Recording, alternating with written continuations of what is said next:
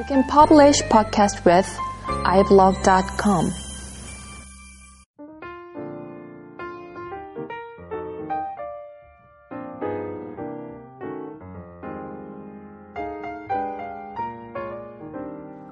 안녕하세요. 비하임 다이제스트 어, 71번째 시간입니다. 아, 예, 새해 복 많이 받으시고요. 예, 올해도 비하임 다이제스트 열심히 해보도록 하겠습니다.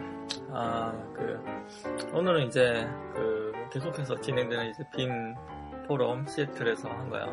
그거 계속 진행해 보도록 할게요. 아, 이제 좀 지겹네요. 이게 거의 이제 그 끝까지 왔습니다. 앞으로 한 3편 정도 어, 남은 것 같아요. 어, 어, 요거 이제 발표는 이제 LOD에 관련된 겁니다. Level of Detail에서 LOD 갱이라고 해서 4명이 나와서 본인의 LOD에 대한 그 느낀 점과 그 다음에 LOD가 무엇인지 그리고 LOD를 뭐 어떤 식으로 현업에 적용을 했는지 뭐 이런 것들에 대한 내용들을 나눔한 건데요. 혹시 이제 소프트웨어 공학 쪽에 관심이 있으시면 그 보면 이제 디자인 패턴이라는 책이 있어요. 그 상당히 이제 그 아주 유명한 책인데요. 바이블입니다. 바이블.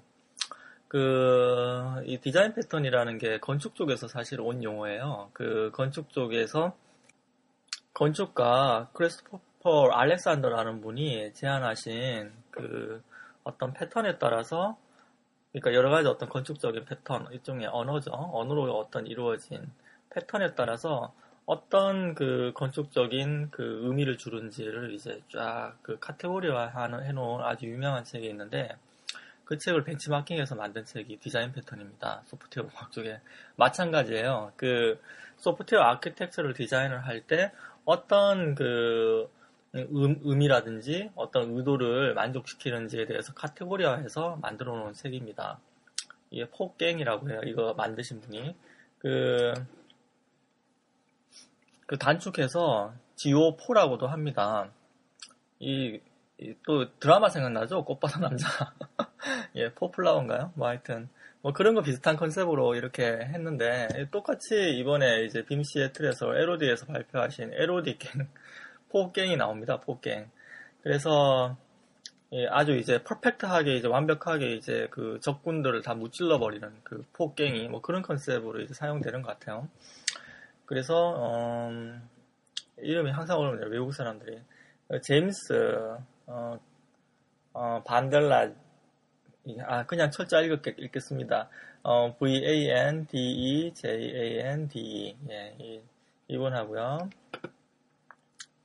어, 윌, 어, I-K-E-R-D라는 분 나왔고요. 그 다음에 데이비드, 어, 프란시스 나왔고요. 그 다음에 짐, 음, 어, B-D-R-I-C-K. 예, 이 네분 나왔습니다. 예, 상당히 나름대로 이제 유명하신 분 같아요. 그래서 이제 이분이 이제 각각 그 분야가 다릅니다. 뭐 한 분은 뭐 structure에 관련된 분, 한 분은 MEP에 관련된 분, 뭐 하나는 어디 뭐 working group에 속해져 있는 뭐 의장, 뭐 이런 식으로 이제 나와가지고 LOD를 이제 나눔을 합니다. 처음에 LOD가 뭔지에 대해서 나눔하는 부분이 있는데 이 부분 잠깐 한번 들어볼까요?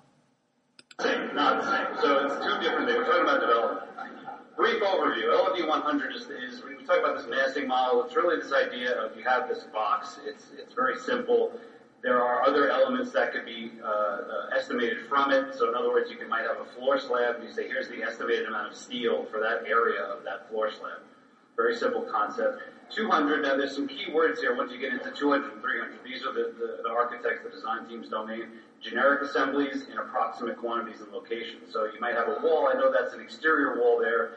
I don't know exactly what kind it is, but in pretty, it's pretty, you know, I can distinguish it from an interior wall. So that's a generic thing. Then you get into 300, which is specific assemblies and accurate locations and quantities. So I know that's an exterior wall. That's vinyl siding uh, on over sheathing that has that's on top of wood studs. So you can estimate it, spec it, you can buy it at 300. That's the kind of what you can do with the information is what development LOD is all about. Then we get into 400.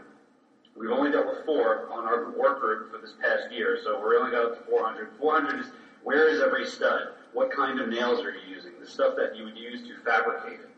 Okay, so that's build it. Estimated, specify it, buy it, build it. Those are the four things that we dealt with um, up to this point. And once you 예, 뭐 요런 내용인데요. 그 아까 이제 LOD 어 100부터 보면 그 estimate 하는 그런 거죠. 일종의 이제 mass 디자인을 해서 그냥 이제 추측을 해보는 겁니다. 일종의 그 LOD 200 같은 경우에는 일반적인 이제 assembly, 뭐 벽체, 뭐 지붕, 바닥, 뭐 이런 식으로 해서 이제 그냥 어 component를 이제 지정을 하는 거죠. 그 각각의 건축적인 component라든지 MEP에 대한 component라든지 LOD 300 같은 경우는 실제로 구매할 수 있게끔 지정을 하는 겁니다. 정보를. 그래서 특별한 아, 그, 그 벽체에 실제로 이제 설치될 벽체에 대한 어, assembly 그 어떤 부재에 대해서 어, 정보가 다 들어갑니다. 그리고 LOD 400 같은 경우는 실제로 지을 수 있게끔 아주 디테일하게 뭐 어떤 뭐 볼트라든지 이런 것까지도 어, 지을 수 있게끔 다 define이 돼야 되는 게 이제 LOD 400이라고 얘기를 합니다. 그리고 참고로 이제 LOD 500까지 가면 이건 as-built 모델이라고 일단 어, 시공 후에 실제로 지어진 건물, 지어진 어떤 에, 그 만들어진 MEP, 만들어진 어떤 구조물, 음, 에 대한 아주 디테일한 그 실제로 지어진 그 어, 정보 상세 수준까지의 그 정의를 LOD 500이라고 합니다. 그래서 여기에 있는 분들이 뭐 여러 가지 질문들을 많이 해요. 그러니까 어 그러면 우리 LOD 100하고 200 사이에 LOD 130은 어떤 거지? 뭐 예를 들면 이런 것들. 그리고 뭐, 뭐 LOD에 대해서 이게 그 어떤 이게 이제 모델이냐 아니면 이제 이게 프로세스 과정이 진행되는 어떤 진행 과정에서의 어떤 정보 상세냐 그리고 LOD는 이게 이제 언어냐 아니면 그냥 어떤 그 어뭐 파라메터를 디파인하는 어떤 스펙이냐 뭐 이런 질문들 어 그리고 뭐 요거 이제 각각에 대해서 LOD를 이제 적용을 했을 때 뭐 레빗이라든지 이런 자기네들이 모델링 한 걸 가지고 실제로 이제 LOD 뭐 150은 나는 이렇게 생각했다 뭐 LOD 뭐 어, 뭐, 350은 나는 이런 식으로 이제 MEP 쪽에서는 이렇게 생각하고 디자인을 했다. 뭐, 이런 식으로 이제 나눔을 하는 내용입니다. 이게 이제 이 자료가 사실은 제가, 어, 요거를 이제 PDF 파일을 이제 보면서 얘기를 하려고 찾았는데, 없더라고요. 홈페이지 가도 이게 안 나와 있어서, 어, 이거는 이제 나름대로 좀 재밌는 내용이라서 제가 요거는 이제 좀 시간을 좀 내서 blogging을 좀 하려고 합니다. 그 웹, 그 BIM 프린스플이라는 사이트 아시죠? 거기에 이제 그 캡처를 해서 업데이트를 하려고 합니다. 내용이 상당히 많습니다. 이게 한 이, 이 내용을 가지고 한 한 두 시간 정도 한 것 같아요. 어쨌든 요 그 거기에 대한 어떤 그 각각에 대한 질문에 대한 부분들은 사실은 우리가 상식적으로 생각했을 때 어, 그럴듯하게 이제 그 이야기가 되는 부분입니다. 예를 들어서 이제 LOD 100에서 LOD 200 사이에 어떤 그 LOD의 어떤 디파인은 어, 도대체 무엇을 의미하는 것인지 뭐 이런 내용들 같은 경우에는 자기네들 말로는 이제 어차피 LOD 100, 200, 300, 400이 프로세스적으로 따지, 따져서 이제 진행을 한다라고 하면 상당히 이제 정보가 상세화되는 수준이니까 프로세스가 진행되면 될수록요.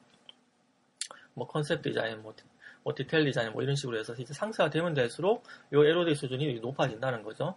그 수, 그 프로세스에 어느 정도 수, 어느 정도에 정해진 그 어, 지점의 LOD LOD의 어떤 수라는 거죠. 일종의 이제 척도 같은 거죠. 모델이 이제 좀 상사화되는 어떤 척도라는 거고, 그 다음에 이제 LOD를 이제 제일 처음에 이제 그 일종의 이게 언어인지 뭐 아니면 이제 정보를 상세화하는 어떤 파라메터인지 뭐 이런 것도 이제 본인들 말로는 이제 일종의 언어면서 이제 specification이라고 얘기를 합니다.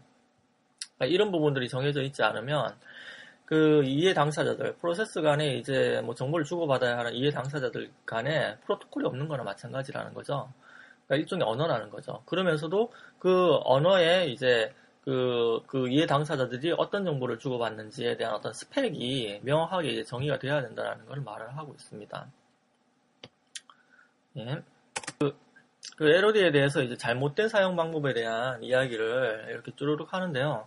예를 들어서 뭐 LOD 100 같은 경우에는 뭐 개념 디자인, 뭐 LOD 200 같은 경우에는 뭐 무슨 디자인, 그리고 이 디자인에 대해서 뭐 building information model 같은 경우에는 site analysis, space program, 뭐 뭐 예를 들면 뭐 그런 식으로 이제 그 아주 이제 그 추상적인 어떻게 보면 이제 정보의 어떤 구체적인 아이템 파라미터가 정해지지 않은 채로 그냥 그냥 이제 뭐 이름만 이렇게 타이틀만 이렇게 걸어놓는 거죠. 이거는 이제 상당히 위험한 어, 떤 방식일 수 있다라는 얘기를 하고 있습니다. 왜냐하면 이렇게 하면 이제 카오스가 일어난다는 거죠. 혼돈이 일어나는 거죠.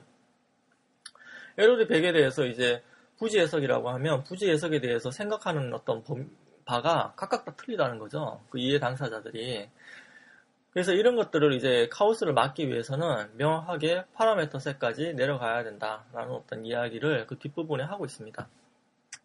그 각각의 이제 그 분들이 나와가지고 자기네들 사례를 얘기를 하는데요. 예를 들어서 이제 레벨 뭐 400 같은 경우에는 실제로 build it이 돼야 되잖아요. 그 정보를 가지고. 그러니까 이제 시공적인 어떤 부분도 같이 고려가 돼야 된다고 얘기를 합니다. 그래서 예를 들어서 이제 슬라브 같은 경우에, 아, 그, 그 어떤, 그걸 이제 만들 때요. 그거를 나누어서, 나누어서 뭐 콘크리트를 부어서 만든다고 했을 경우에 이것도 이제 어떤 뭐 네 번에 걸쳐서 이제 부어서 만든다라고 하면 그 각각에 대해서도 모델링을 해야 된다는 얘기를 하고 있는 거죠. 기, 예를 들면 이제 교량의 어떤 피어를 만들 경우에도 마찬가지로 시공적인 관점, 빌트잇의 관점에서 레벨 400 관점에서 봤을 때는 요거를 시공적으로 어느 정도의 어떤 그 어떤 그 단위로 분할해서 이제 차 올려 나가는지 콘크리트를 그런 것들에 대해서 모델링을 해야 된다는 거죠. 그래야지 이제 거기에 대한 어떤 수량이라든지 견적 같은 게 이제 나올 수가 있다는 거죠. 이런 어떤 부분들은 결국에는 이제 그 LOD가 이제 상 이렇게 뒤로 가면 갈수록 프로세스 뒷단에 가면 갈수록 그 이해 당사자들이 원하는 정보를 제공해 주게끔 모델링이 돼야 된다는 것을 말하고 있습니다.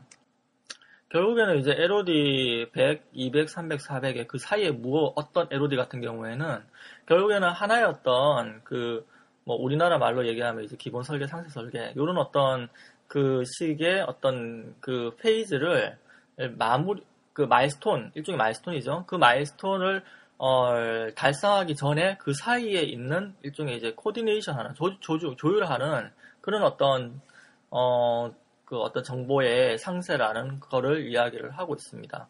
그러니까 정보가 점점점 더해 나가면서 LOD 카운트가 점점점 올라가는 거죠. 그리고 그 이런 어떤 LOD 카운트가 이제 증가를 할 때 요게 증가되는 어떤 그 일종의 그 잣대 같은 게 있어야 되잖아요. 이 잣대. 이 잣대는 미리 정하고 나가야 된다라는 얘기를 그 뒷부분에 또 하고 있습니다. 그 MEP에서 이제 그 나, 나오신 분이 MEP 이제 LOD matrix definition이라는 개념으로 이야기를 하면서 일단 MasterFormat이라든지 OmniClass 같은 경우에도 어, 여기에 맞게끔 어, LOD를 이제 LOD, LOD 각각의 어떤 부재를 구분할 수 있을 만한 어떤 그런 식의 어떤 상세를 이렇게 그 identification 할 수 있어야지 그 확인 그러니까 구분할 수 있어야지 어, 의미가 있다는 얘기를 하고 있어요. 그래서 실제로 이제 그렇게 활용하려고 노력을 했다는 얘기를 하고 있으면 하고 있고요. 어, 그 뒤에 이제 흥미로운 얘기가 또 나오는데요. use case하고 LOD의 관계를 얘기를 하고 있습니다. 보면 이제 여기서 보면 이제 use case가 무엇인지부터 얘기를 하거든요. 그 use case는 maybe function이 아닐까 이런 얘기를 합니다.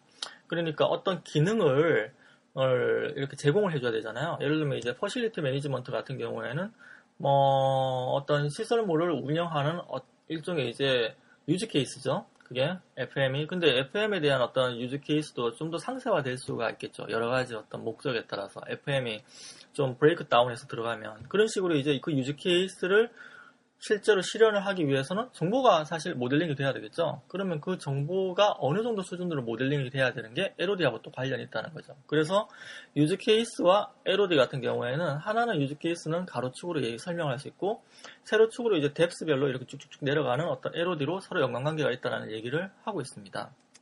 이 부분의 내용을 좀 잠깐 들어볼까요?